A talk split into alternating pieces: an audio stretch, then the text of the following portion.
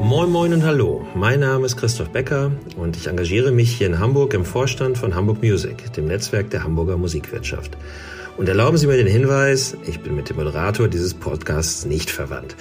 Aber es ist natürlich trotzdem nett von Marcel, dass ich ausgerechnet heute dieses kleine Intro sprechen darf, denn so kann ich nicht nur mir, sondern auch allen anderen Hamburgern gratulieren, die heute am Dienstag, dem 20. Februar Geburtstag haben. Happy Birthday und obendrauf jetzt gute Unterhaltung mit Episode 77. Bäcker am Morgen. Alles, was die Stadt bewegt. Der tägliche Podcast vom Hamburger Abendblatt. Uns aus an der Stelle natürlich auch die allerherzlichsten Glückwünsche an alle, die heute Geburtstag haben, inklusive dem Mann, der den gleichen Nachnamen hat wie ich, von Marcel Becker an Christoph Becker. Unsere Themen für heute. Wir kommen zweimal mit dem HSV um die Ecke. Zum einen erklärt uns unser Polizeireporter André Zandvakili, was genau der Hintergrund der umstrittenen Polizeikontrolle war. Genau, auf dem Bahnhof Bergedorf haben sich die Beamten ein paar HSV-Fans sehr gründlich vorgeknöpft. Das wird definitiv auch nicht Fußballfans interessieren. Und dann gibt's Neuigkeiten von der Trainersuche beim HSV. Ja, ich weiß, das ist natürlich für alle HSV-Fans heute das absolute Top-Thema, denn der HSV hat tatsächlich einen neuen Trainer. Ist ja erst der dritte in dieser Saison. Alle Infos und auch eine Experteneinschätzung zu der Personalie gleich.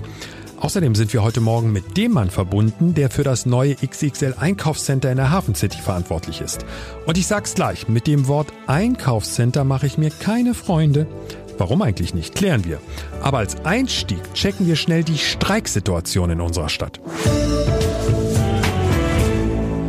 Und da können wir leider nur vermelden, ja, es wird gestreikt. Mittlerweile so ein bisschen wie Murmeltiertag. Die richtige Frage ist nicht, ob gestreikt wird, sondern wer streikt und natürlich, Wer ist davon betroffen? Die Antwort in diesem Fall, bei der Lufthansa wird gestreikt. Unser Wirtschaftsredakteur Volker Mester bei uns im Podcaststudio. Nun streiken zum Glück ja nicht alle Lufthansa-Mitarbeiter zeitgleich. Volker, wer streikt heute? Es streikt äh, das Bodenpersonal. Das bedeutet zum einen äh, das Personal, das äh, im Flughafen an den äh, Check-in und Ticketschaltern sitzt, aber auch das technische Personal bei Lufthansa Technik. So, jetzt wissen wir, wer streikt. Wie lang geht denn der Streik? Der Streik äh, geht von gestern Abend 20 Uhr bis Mittwochmorgen 7.10 Uhr. Okay, und die Tendenz ist wahrscheinlich, es fliegt keine Lufthansa-Maschine oder gibt's Ausnahmen? In Hamburg fliegt in diesem Zeitraum tatsächlich keine Lufthansa-Maschine. Es gibt äh, einzelne Flüge, die in Frankfurt wahrscheinlich gehen werden, aber in Hamburg ist tatsächlich äh, alles äh, ausgefallen, alles gestrichen. Volker, nur einmal, ich finde, das gehört immer zum kompletten Bild dazu, dass wir auch die Parteien nochmal abdecken, die dort miteinander im Streik, im, im Streit sind. Im Streik sind sie auch, aber im Streit sind. Was möchte denn das Bodenpersonal und die Mitarbeiter von Lufthansa Technik? Was ist für die der wichtigste Punkt, warum sie streiken? Ja, es geht natürlich ganz zentral um äh, mehr Geld. Es geht um 12,5 Prozent mehr Geld. Das ist die Forderung. Äh, außerdem ein äh, ja, Inflationsausgleich von 3000 Euro. Es ist allerdings so, dass äh, die Forderung gar nicht so weit entfernt vom Angebot der Lufthansa liegt. Na, dann sag mal, was bietet denn die Lufthansa? Die Lufthansa bietet äh, 10 Prozent, äh, okay. allerdings äh, zeitlich stärker gestreckt. Also das soll erst gegen Jahresende dann losgehen. Aber jetzt mal aus deiner Warte, so wie du es eben geschildert hast, das ist relativ, also es ist dichter als bei manch anderem Streik, was ich in den letzten Monaten gehört habe. Da besteht doch eine Chance auf Einigung. Da besteht auf jeden Fall eine Chance und äh, gleich am Mittwoch wird ja wieder miteinander gesprochen. Für die Kunden der Lufthansa natürlich mega nervig, aber auch dieser Streik geht vorbei. Danke an unseren Wirtschaftsredakteur Volker Mester. Der HSV. Ja, wir sprechen gleich über den neuen Trainer, aber am Wochenende gab es einen Vorfall am Bahnhof Bergedorf, der auch viele Menschen interessiert, die sich selbst nicht als Fußballfan bezeichnen. Ich füge noch hinzu, dieser Vorfall hat unter den Hardcore-HSV-Fans für ordentlich Puls gesorgt. Was ist passiert? Die Fans sind sauer auf die Polizei. Diese hat nämlich einen Teil der Fans, die beim Auswärtsspiel in Rostock dabei waren, auf dem Rückweg abgefangen und im Zug kontrolliert. Und zwar sehr gründlich. Warum eigentlich und was ist dabei der Aufreger? Abendblatt-Polizeireporter André Zandvakili sitzt mir jetzt hier bei Becker am Morgen gegenüber. André, worüber regen sich alle so auf? Da fällt immer wieder das Wort Razzia. Ja, eigentlich war das Ganze keine Razzia, sondern das war eine Kontrolle. Und die Ausgangslage war eigentlich das Spiel in Mannheim. Da hat es nämlich Ärger gegeben. Und da hatte man auch Täter durch Videoaufnahmen identifiziert. So. Dann sollten die kontrolliert werden. Dann ist aber in Rostock nochmal äh, das ein bisschen abgegangen. Polizisten sind mit Flaschen beworfen worden, war wieder Landfriedensbruch. Das war in beiden Fällen in der Vorwurf, lag auf dem Tisch. Und da hat man gesagt, äh, wir führen diese Kontrolle durch. Die Kontrolle selbst war eine Kontrolle leid, muss man wirklich sagen. Das fand statt auf dem Bahnhof in Bergedorf. Genau, Bergedorf hatte man bewusst ausgewählt. Das hat ja die Bundespolizei gemacht. Die ist so zuständig für alle Dinge, die so in Bahnanlagen und in Bahnhöfen passiert. So, und äh, dann haben die gesagt, wir nehmen Bergedorf. Bergedorf, wer kontrolliert ist, kann von dort gut aus weg mit der S-Bahn oder mit dem Bus. Und Zug ist ja auch nicht ganz dumm, haben gesagt, die sitzen warm und trocken, Toiletten sind auch da. Ne? Also das kann nur dauern. Man hat dann bei der Kontrolle auch zum Beispiel alle Frauen, weil keine Frau gesucht worden ist, sind alle Frauen konnten gleich raus. Man hat Jugendliche zuerst, man hatte Kontakt mit der Fanhilfe, so wurde mir das geschildert, die dann gesagt haben, ihr könnt rein, ihr könnt mit denen sprechen, ihr könnt das erklären, ihr könnt ihr mit Wasser versorgen. So, diese Kontrolle selbst war relativ moderat. Man hat eigentlich die Personalien festgestellt und ein Foto von denen gemacht. Normalerweise ist sowas dann verbunden mit Durchsuchungen etc. Darauf hat man verzichtet. Wahrscheinlich hätte man noch eine ganze Menge gefunden. Man hat auch im Zug nachher noch Sachen gefunden, die die weggeschmissen haben, was man so nicht haben darf. Das ist so von Drogen bis irgendwelche Schlaginstrumente oder sonst irgendwas. Ja, wir reden immer noch über Fußballfans, über angebliche Fans, aber das ist ein anderes Thema. Wir reden immer noch über die, aber das ist natürlich, ist auch eine teilweise wilde Szene. Teilweise sind das ganz ganz normale Menschen, die einfach Spaß am Fußball haben. Äh, andere haben halt andere Hauptinteressen beim Fußball. Das ist so und das vermengt sich. Das ist auch schwer herauszukriegen. Der Knackpunkt bei dieser ganzen Sache liegt ja ganz woanders. Die Bundespolizei hat ja diese Super Recognizer und Super Recognizer können ja unglaublich gut Gesichter wiedererkennen. Das ist der Kern, das ist eine Begabung, die diese Menschen das haben. Das ist eine echte Begabung, kann man sich nicht vorstellen. Ich würde das mal so erklären, das ist eine Videokamera mit Gesichtserkennung und der ganz tolle Vorteil ist, bei einem Menschen, der das kann, spielt Datenschutz keine Rolle. So. Ich habe ja nur gehört, als die in Rostock zugestiegen sind, waren schon die Super Recognizer da und haben schon dort beim Vorbeigehen eine Menge erkannt. Daher wussten die, dass die Gesuchten auch im Zug sind. Der Knackpunkt ist natürlich, Fußballfans sind ja ideal für sowas. Wenn man so äh, das normal hätte, würde ich dann irgendwie die Gesichtserkennung, würde jemand wiedererkennen, müsste den aber suchen. Aber Fußballfans kommen ja zum nächsten Spiel wieder. Da brauche ich ja nur zu warten und eigentlich sind ja immer die, die ich suche, sind wieder da und laufen an mir vorbei. Und dann ist das natürlich ein ideales Instrument, um Gewalt oder Straftäter dort rauszufischen. So, das ist natürlich immer mal unangenehm und ich kann mich auch selbst nicht erinnern, dass man das mit über 800 Personen hat. Aber André, jetzt lass uns das einmal nochmal rekapitulieren. Kannst du nachvollziehen, dass sich Menschen darüber aufregen und sagen, das war nicht verhältnismäßig, hier geht's mhm. ja eigentlich nur um Fußballfans und um ein paar ganz wenige und so viele mussten in Anführungszeichen mit darunter leiden? Oder sagst du, nee Leute, das ist einfach so, ihr begebt euch in so eine Szene, damit müsst ihr leben? Ja, das ist immer, das ist natürlich immer eine Sache, die, die hat immer zwei Seiten. So, wenn man als völlig unbescholtener Bürger da drin ist, ist das natürlich eine nervige Sache.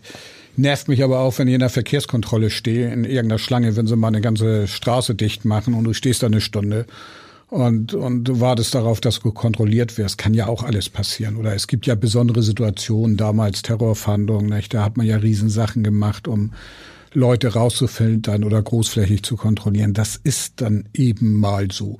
Es ist ja auch kein Dauerzustand. Es ist ja nicht bei jedem Spiel, sondern es sind so punktuelle Anlässe, wo man mal gute Gelegenheiten nutzt, um das zu machen. Und wie gesagt, wenn man dann im Vorwege äh, schon über 20 erkennt im Vorbeigehen und nachher über 30 hat, was ja nun auch, sage ich mal, eine nicht unstattliche Zahl. Von also der Einsatz Leuten. war erfolgreich.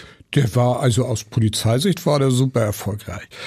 Ich kann mir natürlich auch vorstellen, äh, wenn man sich das so anguckt, hat man erstmal HSV genommen. Wenn ich das bei St. Pauli als erstes Mal gemacht hätte, dann wäre wahrscheinlich der Aufschrei noch größer gewesen. Aber man schafft natürlich sowas wie einen Präzedenzfall. Ne? Sagt, Mensch, guck mal hier, funktioniert gut. Und funktioniert ja auch gut. Und äh, das ist ein adäquates Mittel, um das öfter zu machen. Okay, der Einsatz war also erfolgreich. Du sagst, Verhältnismäßigkeit kann man so und so sehen auf jeden Fall, aber es hat funktioniert, auch im Hinblick auf die Zukunft. Ich, ich formuliere es mal andersrum, was ich mich gerade so frage. Ich bin HSV Fußballfan, wage ich mich gar nicht zu sagen. Ich fahre da nach Rostock oder zu welchen Spielen auch immer, randaliere da und setze mich dann ganz un also so ohne zu überlegen in den Zug und rechne damit gar nicht, dass die Polizei vielleicht noch mal sowas machen könnte. Also ein bisschen naiv ist das doch aber auch, oder? Oder sind Sie damit schon so oft durchgekommen, dass man sagen kann, damit war gar nicht zu rechnen? Auch ich würde sagen, die haben öfter mal Pech beim Denken und denken auch gar nicht so weit. Also so eine Situation, wo man sich den prügelt, da stehen andere Sachen im Vordergrund, da wird Blut zu Lava, da hat man Adrenalin im Körper. Äh, das sind denn Dinge, da, äh, da machten die wahrscheinlich Sachen, wo man so, wenn man das klar, nüchtern analysieren im Nachhinein betrachtet, sagen würde, wie blöde. Und äh, das passiert immer wieder. Also da rechnet man mit zu viel Geist. Pech beim Denken. Den muss ich mir merken. Danke an unseren Polizeireporter André Zandvakili. Leichter Themenwechsel, auch wenn die Klammer HSV bleibt. Von den Fans beziehungsweise von einer kleinen Gruppe angeblicher Fans zum Verein selbst und damit zur Trainersuche. Und tatsächlich, der HSV ist fündig geworden. Es wird, von vielen erwartet, ein Mann, der bis vor ein paar Wochen noch bei einem Erstligisten unter Vertrag stand. Unser HSV-Insider Stefan Walter. Wie überrascht bist du oder hält sich das eher in Grenzen? Also ich war ehrlicherweise gar nicht überrascht. Ich hatte seit Tim Walter entlassen wurde immer damit gerechnet, dass man mit Steffen Baumgart Kontakt aufnehmen muss und dass er doch eigentlich auch perfekt in diese Stadt Hamburg und auch zu diesem Verein HSV passt. Und ich habe mich all die Wochen jetzt äh, immer gewundert oder die zwei Wochen, dass es eben noch keine Kontaktaufnahme gab. Und seit Sonntagabend gibt es sie. Und es ist dann noch relativ schnell Einigung erzielt worden. Steffen Baumgart wird neuer Trainer des HSV. Warum ähm, findest du denn, dass er so gut in unsere Stadt passt? Ich finde, dass er eine sehr eloquente und positive Außendarstellung hat. Das ist nicht zu unterschätzen und das war auch immer einer der Kritikpunkte an Tim Walter. Äh, ich denke, dass er die Menschenmassen hier in Hamburg mitnehmen kann und wirklich auch eine neue Euphorie äh, entfachen kann, um dann den HSV zum Aufstieg zu führen. Nochmal nachgefragt, wir reden tatsächlich aber über einen Mann, der gerade erst gescheitert ist. Der ist in Köln rausgeflogen. Aus meiner Sicht hat Köln in dieser Saison keine Bundesliga-taugliche Mannschaft Steffen Baumgart zur Verfügung gestellt. Sie haben ihre besten Spieler abgegeben, haben dann aus meiner Sicht mit Spielern, die eher Zweitliga-Niveau haben, versucht, die Klasse irgendwie zu halten. Es war nachvollziehbar, dass dieser Weg auch scheitern kann. Deswegen ist Steffen Baumgart für mich nicht gescheitert, sondern eigentlich die Kaderplanung. noch, noch eine Nachfrage. Theoretisch, wenn man sich das jetzt überlegt, an welchem Spieltag sind wir jetzt in der Saison? 22.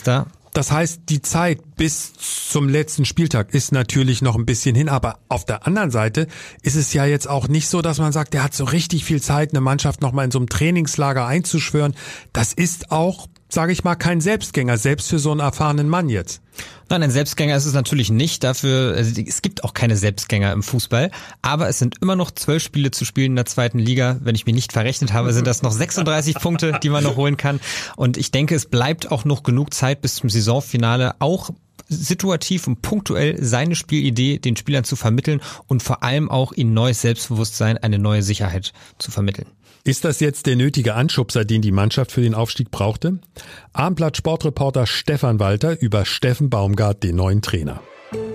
Wer gelegentlich durch die Hafen City geht oder fährt, dem ist diese Dauerbaustelle vielleicht gar nicht aufgefallen, denn in der Hafen City wird eh ständig gebaut. Aber die Baustelle, über die wir jetzt sprechen, wird bald ein Ende haben. Am 25. April geht es mit dem neuen XXL Einkaufscenter in der Hafen City los. Aber, ups, mir wird immer erzählt, die Verantwortlichen sind leicht genervt, wenn dieses Einkaufscenter Einkaufscenter genannt wird. Die Gelegenheit, das einmal aufzuklären, ist günstig, denn wir haben jetzt den Chefentwickler für Deutschland des Betreibers dran, Dirk Hühnerbein. Von der Firma, Achtung, ungewöhnlicher Name, Unibail Rodamco Westfield. Dirk, im Ernst, ein Shoppingcenter, welches wir aber nicht so nennen sollen. Warum nicht? Also bei der Begrifflichkeit Shoppingcenter haben immer viele Leute, und da will ich mich gar nicht ausschließen, immer so ein Bild von so einer großen Kiste mit einer Mall mittendrin und vorne und hinten irgendwie so ein großes Ankerkaufhaus im Kopf. Und ähm, wenn man dann schon bei der zweiten Begrifflichkeit, nämlich bei der Mall irgendwie ist, dann ist das da immer so ein bisschen kuschelig und kann man sich so hinsetzen und ein bisschen Eis essen und man weiß immer nicht, ob man seinen Mantel anlassen soll, weil es so warm ist oder äh, äh, ihn ausziehen soll, ähm, aber wo tut man dann ihn hin? Und dieses Bild passt einfach nicht auf das, was wir hier vorhaben und was wir hier am entwickeln sind und was demnächst fertig ist. Dirk, das werden Sie uns ja gleich nochmal ausführlich erklären. Lassen Sie uns das mal einzeln durchgehen, vor allem für all diejenigen, die bisher gehört haben, da kommt irgendwas. Aber nicht jeder ist ja täglich in der Hafen City und hat diese Baustelle mitverfolgt. Wo genau bauen Sie? Wo in der Hafen City ist überhaupt der Standort? Also wenn man es geografisch einordnet, quasi zwischen Elbphilharmonie und Elbtower. Elbphilharmonie ganz im Westen, Elbtower ganz im Osten und davon noch so ein bisschen nach Westen gerückt. Warum sage ich das so? Eigentlich ist es der letzte Schlussstein in der westlichen Hafen City und die östliche ist ja heute noch mehr im Bau. Da entstehen ja immer noch Wohngebäude und immer noch Officegebäude, aber im Grunde genommen so in der Mitte der Hafen City. Aber am Wasser. Direkt am Wasser, genau. Es ist das letzte Grundstück hier in der westlichen Hafen City am Wasser. Also wir haben nicht nur Elbblick, sondern die Gebäude und ähm, die öffentlichen Wege enden direkt an den Kaltflächen an der Elbe. Gut, nächste wichtige Frage, damit wir mal so ein paar Standards auch tatsächlich abhacken. Wie heißt das denn nun? Also die Entwicklung hieß ja ursprünglich Überseequartier und da gab es zwei Teile, ein nördliches Überseequartier und ein südliches Überseequartier. Und das nördliche Überseequartier heißt heute immer noch nördliches Überseequartier. Und den Titel fanden wir ein bisschen langweilig. Und da wir ja nun als Unternehmen Unibail Rodamco Westfields heißen und Westfield die Marke ist, mit der wir weltweit auch bei solchen Destinationen auftreten, haben wir gesagt, es macht irgendwie Sinn, das miteinander zu kombinieren. Und deswegen sind wir heute das Westfield Hamburg. Und weil wir im Überseequartier sind, weil Quartiersbezeichnungen in Hamburg wichtig sind, sind wir das Westfield Hamburg Überseequartier. Westfield Hamburg Überseequartier. Ist ein bisschen länger als Elbphilharmonie. Ob sich das so einbürgert, sind Sie sich sicher, dass das der richtige Name sein soll? Äh, Marcel, ehrlich gesagt habe ich ja schon ein bisschen in Ihren Podcast reingehört. Und der eine oder andere hatte ja schon lustige Abkürzungsideen oder Namensfindungsideen oder so wir schauen mal, was sich einbürgert. Ne? Also am Ende ist es doch immer die Frage, wie definieren auch Leute, die solche Orte besuchen, diese Orte. Insofern, äh, ich finde es gut, dass das Ding Westfield ist, weil es irgendwie sozusagen uns auch nochmal mit der, mit der großen, weiten Welt verbindet. Ähm, und wie die Leute am Ende, die das toll finden, das bezahlen, das schauen wir mal. Auf der einen Seite wollen wir jetzt hier keine Werbeshow machen, auf der anderen Seite wollen wir es natürlich genau wissen. Welche Marken kommen denn? Auf was sollen sich die Hamburger jetzt eigentlich freuen? Also wir werden, ich, ich nenne ein paar ähm, und das finde ich auch nochmal wichtig zu erwähnen, weil viele mal fragen, oh, wird das dann das Gleiche, was man in der Innenstadt hat? Allerdings, das also, fragen viele. genau, und die ist auch berechtigt, die Frage. Und wir hatten immer den Anspruch, ähm, auch differenziert zu sein von dem, was es schon gibt, weil was brauche ich den zehnten, keine Ahnung, jetzt nenne ich absichtlich keine Marke. Natürlich ich sag mal H&M. Zehnten H&M brauche ich wirklich nicht. Marcel, das haben, das haben Sie jetzt gesagt. Und trotzdem wird es ein H&M geben. Aber jetzt komme ich zu den, jetzt komme ich zu den Marken, die es zusätzlich geben ja. wird. Es wird ein Bräuninger geben. Bräuninger Department Store. Wir ordnen das ein als Premium Fashion. Ich rede nicht über Luxen, äh, nicht, nicht über Luxus, ich rede nicht über das Alsterhaus, ne? aber im Premium-Bereich ein ganz erfolgreiches Konzept in Süddeutschland. Ähm, äh, ganz erfolgreich in Düsseldorf, in Leipzig. Das kommt in den norddeutschen Raum. Lego Discovery Center. Was ist das? Das ist ein Family Entertainment Leisure Center. Super erfolgreich in Berlin, super erfolgreich äh, in Oberhausen äh, am Zentro, was uns im Übrigen auch gehört. Als drittes Konzept Porte Lumière. Das ist ein immersives Digitalmuseum, so nennen wir das. Ähm, ist heute ähm, gerade in Dortmund an den Start gegangen. Das gibt's in New York, das gibt's in Dubai, das gibt's in Paris, das gibt's in der Provence. Super erfolgreiches Entertainment-Konzept. Und jetzt kommen so ein paar Retail-Marken, Stradivarius, äh, Osho, PMA Legend, Karl Lagerfeld, GD Sports, Hobbs, Face Aid, Louis Trenker, Haribo, DJI, Hasselblatt. Also okay. Marken, wo man sagt, kenne ich schon irgendwo her, aber nee, gibt's in der Innenstadt nicht. So, jetzt wissen Sie Bescheid über das neue Quartier. Sie merken, ich habe das böse Wort, welches mit E beginnt und mit Inkaufscenter aufhört, schon mal vermieden. Am 25. April geht es los. Das wird auf jeden Fall für Aufsehen sorgen, so oder so. Vielen Dank an Dirk Hühnerbein von Unibail Rodamco Westfield. Danke an alle Hörer fürs Abonnieren, fürs Weiterempfehlen und fürs Bewerten. Episode 77 ist jetzt praktisch zu Ende. Gleich noch unser Nachrichtenüberblick im Schnelldurchlauf, damit Sie, liebe Podcast-Freunde, auch über die Themen informiert sind, die wir hier in den letzten Minuten nicht am Wickel hatten. Noch ein kurzer Hinweis, was wir diese Woche unter anderem noch im Angebot haben. Der große Streit um die Baustelle in der Reventlow-Straße. Sie erinnern sich, im Zentrum des Streits steht dort Bezirksamtsleiterin Stefanie von Berg. Das ausführliche Interview mit ihr kommt noch diese Woche hier bei uns. Und außerdem haben wir einen der erfolgreichsten Musiker und Produzenten, die Hamburg zu bieten hat. Der Mann hinter dem größten Techno-Hit aller Zeiten, außerdem der Produzent von Udo Lindenberg und Helene Fischer, nämlich Alex Christensen. Der talkt diese Woche auch noch mit uns. Bis morgen und bye bye. Der Hamburg Nachrichtenüberblick bei Bäcker am Morgen. Ich bin Holger Dilk. Schönen guten Morgen. Seit 4 Uhr heute früh läuft der Warnstreik des Bodenpersonals der Lufthansa und auch der Flughafen in Fuhlsbüttel ist betroffen. Rund 40 Starts und Landungen fallen flach. Lufthansa fliegt von Hamburg aus nach Frankfurt und München. Bis morgen früh um 7 soll der Ausstand dauern. Im Tarifstreit mit der Gewerkschaft Verdi hat die Hamburger Hochbahn ihr Angebot verbessert. Dazu gehört eine Reduzierung der Wochenarbeitszeit auf 38,5 Stunden. Die Gewerkschaft will dagegen eine 35-Stunden-Woche. Nächster Verhandlungstermin ist der 7. März. Die Hala hat vergangenes Jahr weniger verdient als erwartet. Grund ist laut Unternehmen die schwächelnde Konjunktur. Der Gewinn liegt nach einer vorläufigen Bilanz bei 109 Millionen Euro. Zum Vergleich 2022 waren es noch rund 220 Millionen. Ein Podcast von Funke. Weitere Podcasts vom Hamburger Abendblatt finden Sie in unserer Abendblatt Podcast App und auf abendblatt/podcast.